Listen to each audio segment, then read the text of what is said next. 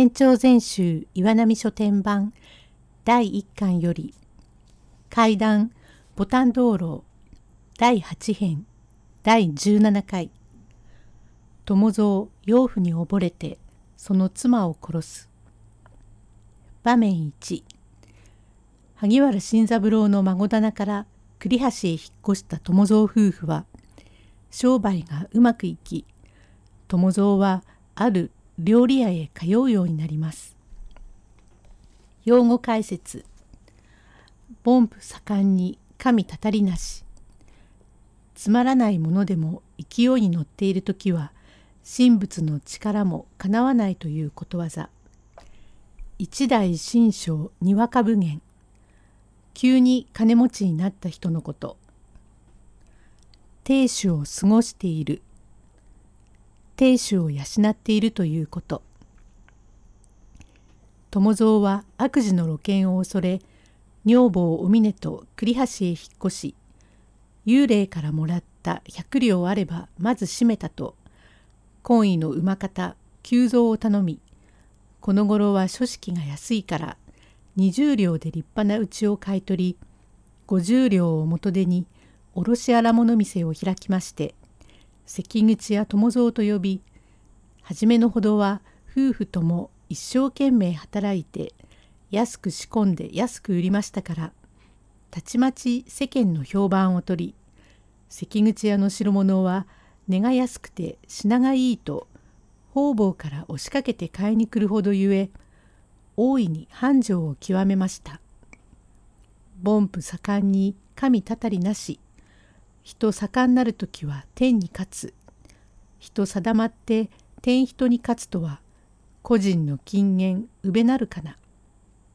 もとよりあぶく銭のことなれば身につく道理のあるべきわけはなく翌年の4月頃から友蔵は以前のことも打ち忘れ少し贅沢がしたくなり炉の顧問の羽織が着たいとか帯は健常博多を締めたいとか雪駄が履いてみたいとか言い出してある日同宿の笹屋という料理屋へ上がり込み一杯やっているそばに尺取り女に出たべっぴんは年は27ぐらいだがどうしても23歳ぐらいとしか見えないというすこぶる代物を見るより友蔵は心を動かし2階を降りてこの家の亭主にその女の身の上を聞けば去る頃夫婦の旅人がこの矢へ泊まりしが亭主は元は侍でいかなることか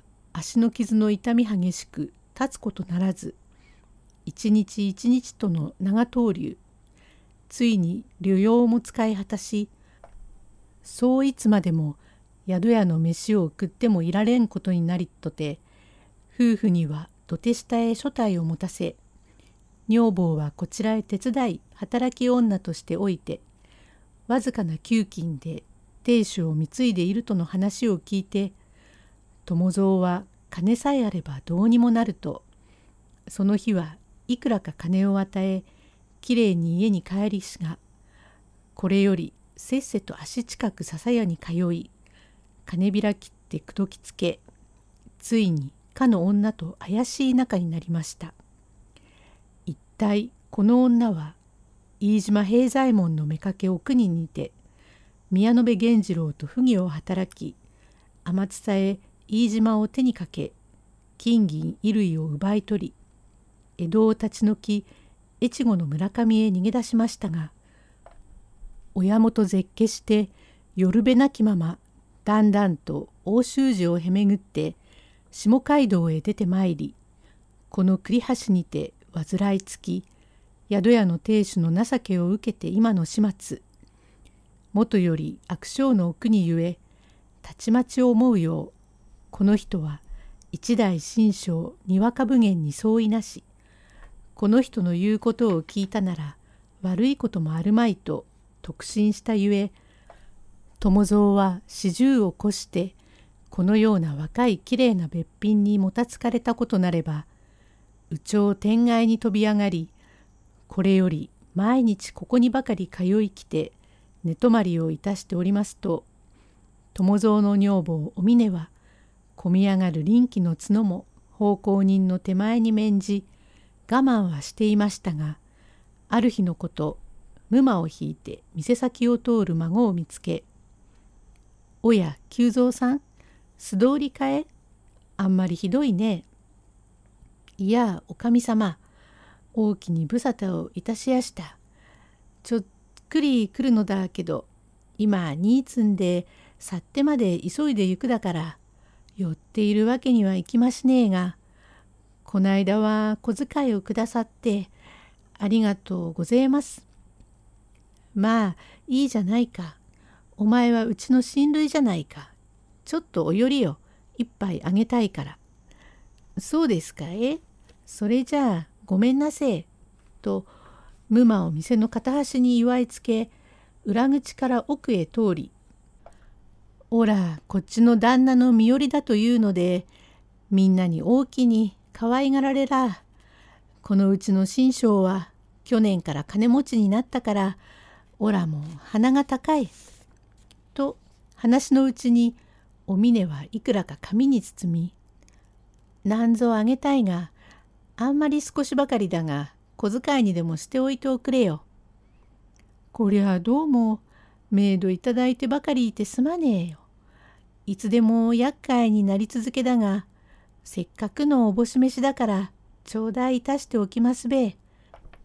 おや触ってみたところじゃえらく金があるようだから一獲物でも買うべえか。大きいありがとうござります。なんだよそんなにお礼を言われてはかえって迷惑するよ。ちょいとお前に聞きたいのだがうちの旦那は4月頃から笹屋へよくお泊まりなすってお前も一緒に行って遊ぶそうだがお前はなぜ私に話を押しでない。俺死んねえよ。おとぼけでないよ。ちゃんと種が上がっているよ。種が上がるか下がるかおら死んねえものをあれさ笹屋の女のことさ。ゆうべうちの旦那が残らず白状してしまったよ。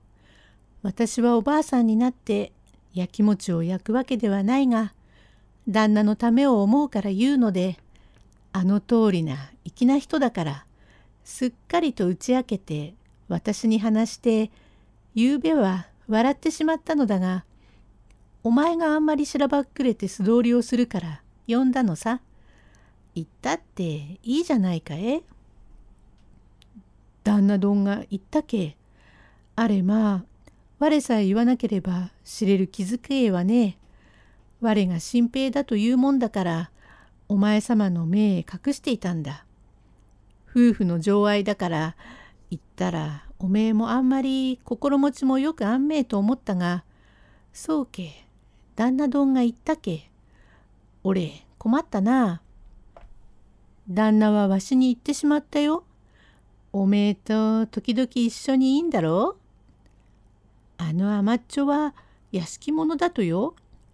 亭主は源次郎さんとか言って足へ傷ができて立つことができねえで土手下へ所定持っていて女房は笹屋へ働き女をしていて亭主を過ごしているのを旦那が聞いて気の毒に思いかわいそうにと思って一番初め金三部くれて二度目の時二両後から三両それから五両いっぺんに二十両やったこともあった。ありゃお国さんとか言って二十七だとか言うがおめえさんなんぞよりよっぽどき穴にお前さんとは違え屋敷もんだから無意気だがなかなかいい女だよ。何かえ？あれは旦那が遊び始めたのはいつだっけね？ゆうべ聞いたがちょいと忘れてしまった。お前知っているかい ?4 月の2日からかね。呆れるよ本当にまあ。4月から今まで私に打ち明けて話もしないで呆れ返った人だ。どんなに私が鎌をかけてうちの人に聞いても何だのかだのとしらばっくれていてありがたいわ。それですっかりわかった。それじゃあ、旦那は言わねえのかえ？当たり前さ。旦那が私に改まって、そんなバカなことを言うやつがあるものかね。あれ、それじゃあ、おらが困るべえじゃねえか。旦那どんが、俺は我にしゃべるなよと言うに困ったな。何お前の名前は出さないから心配をしてないよ。それじゃあわしの名前を出しちゃいかねえよ。大きにありがとうござりました。と久蔵は立ち返る。お峰はこみ上げる臨機を抑え夜鍋をして友蔵の帰りを待っていました。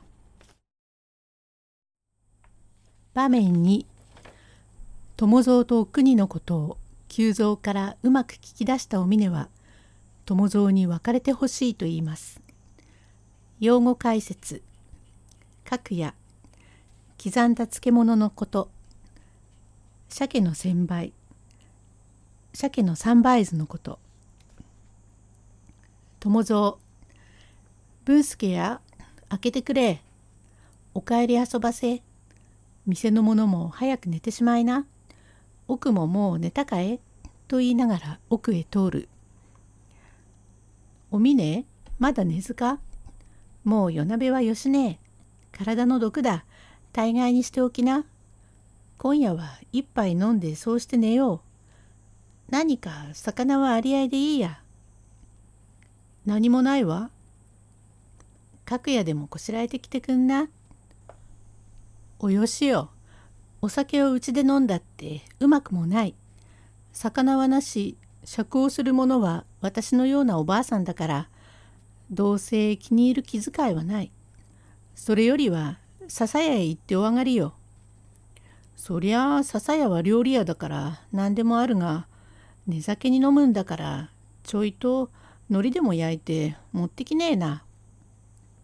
魚はそれでもいいとしたところがお酌が気に入らないだろうから笹屋へ行ってお国さんにお酌をしておもらいよ。キザなことを言うな。お国がどうしたんだ？お前はなぜそう隠すんだい？隠さなくてもいいじゃないかい。私が鈴や二十歳のことならばお前の隠すも無理ではないがこうやってお互いに取る年だから隠し立てをされては私がまことに心持ちが悪いからおいいな。何をよう？お国さんのことをさいい女だとね年は27だそうだがちょっと見ると22、3にしか見えないくらいないい子で私も惚れ惚れするくらいだからありゃ惚れてもいいよ。なんだかさっぱりわからねえ。今日昼間沼方の急増がケアしなかったか？いいえケアしないよ。俺もこの説は読んどころないようで時々家を開けるものだからおめえがそう疑るのももっともだがそんなことを言わないでもいいじゃねえか。そりゃ男の働きだから何をしたっていいがお前のためだから言うのだよ。何の女の亭主はレアンコさんでその亭主のためにああやっているんだそうだから亭主に知れると大変だから私も案じられらあね。お前は4月の2日からあの女にかかり合っていながらこれっばかりも私に言わないのはひどいよ。そう言っておしまいな。ねえ。そうしていちゃ本当に困るな。あれは俺が悪かった。面目ね堪忍してくれ。俺だっておめえに何かついでがあったら言おうと思っていたが改まってさてこういう色ができたとも言いにくいものだからつい黙っていた。俺も随分道楽をした人間だからそう騙されて金を取られるような心配はね大丈夫だ。そうさ初めての時3部やってその次に2両それから3両と5両2度にやって20両いっぺんにやったことがあったね。いろんなことを知っていやがる。昼間急増が来たんだろう。来やしないよ。それじゃあお前こうしな。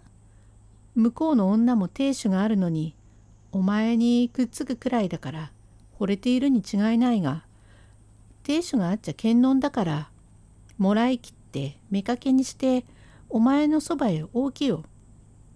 そうして私は別になって私は関口屋の出店でございますと言って別に家業をやってみたいからお前はお国さんと二人で一緒になってお稼ぎよ。キザなことを言わねえがいい。別れるも何もねえじゃねえか。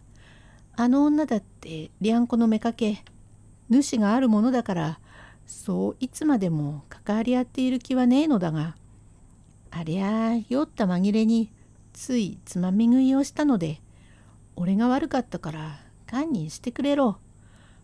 もう二度とあそこへ行きさえしなければいいだろう言っておやりよ。あの女は亭主があってそんなことをするくらいだからお前に惚れているんだからおいでよ。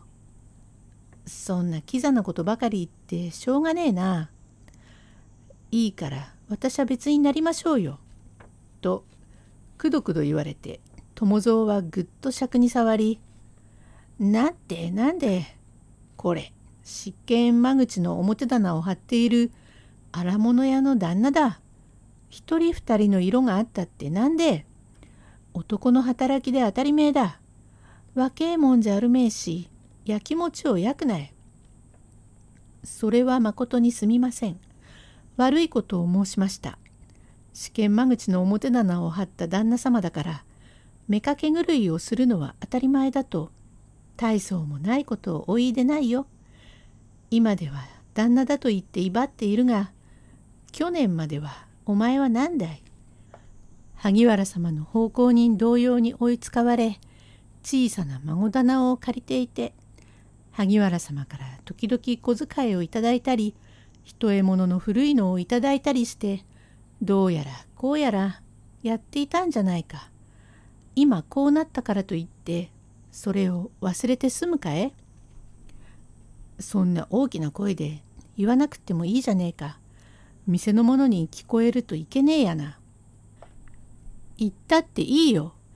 試験間口の表棚を張っている荒物屋の旦那だから、妾狂いが当たり前だ、なんぞと言って、千のことを忘れたかい？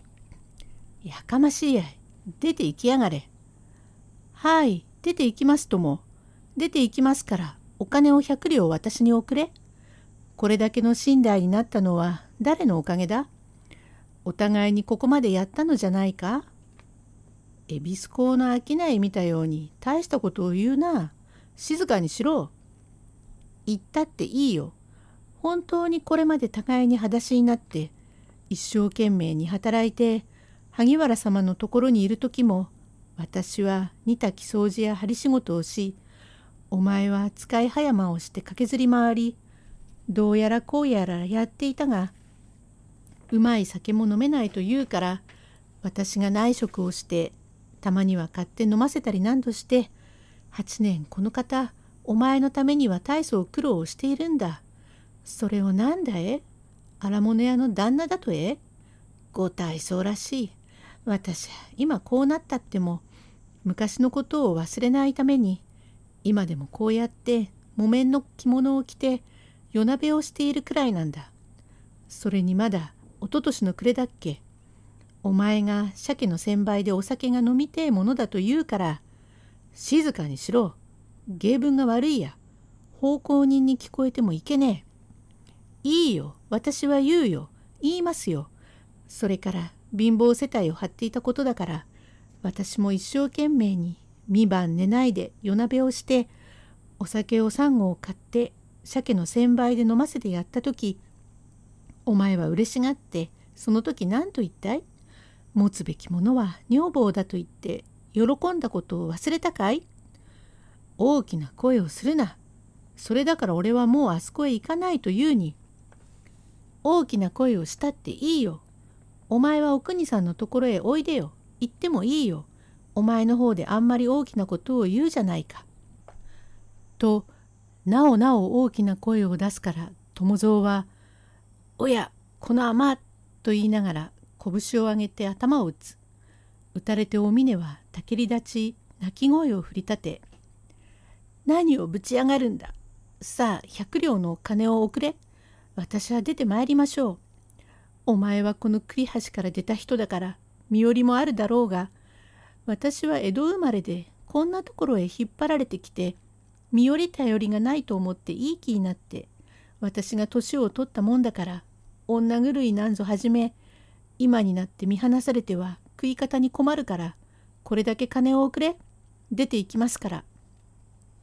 出て行くなら出て行くがいいが何も貴様に百両の金をやるという因縁がねえや。大層なことをおいでないよ。私が考えついたことで幽霊から百両の金をもらったのじゃないか。こらこら静かにしねえ。言ったっていいよ。それからその金で取りついてこうなったのじゃないか。そればかりじゃねえ。萩原様を殺して海音如来のお像を盗み取って清水の花壇の中へ埋めておいたじゃないか。静かにしねえ。本当に吉芸だな。人の耳へでも言ったらどうする私は縛られて首を切られてもいいよ。そうするとお前もそのままじゃおかないよ。百両送れ。私は別になりましょう。しようがねえな。俺が悪かった。堪忍してくれ。そんならこれまでおめえと一緒になってはいたが、俺に愛想が尽きたならこのうちはすっかりとおめえにやってしまわ。と言うと何か俺があの女でも一緒に連れてどこかへ逃げでもすると思うだろうがだんだん様子を聞けばあの女は何か筋の悪い女だそうだからもういい加減に切り上げるつもり。それともここのうちを200両にでも300両にでも叩き売ってしまっておめえを一緒に連れて越後の新潟あたりへ身を隠しもう一花咲かせでっかくやりてえと思うんだがおめえもう一度裸足になって苦労してくれる気はねえか？私だって無理に別れたいというわけでも何でもありませんが今になってお前が私を邪険にするものだからそうは言ったものの8年この方連れ添っていたものだからお前が見捨てないということならどこまでも一緒に行こうじゃないか。そんなら何も腹を立てることはねえのだ。これから仲直りに一杯飲んで二人で一緒に寝よう。と言いながらお峰の手首を取って引き寄せる。およしよ、嫌だよ。川柳に女房の角をチンコで叩き折りでたちまち仲も治りました。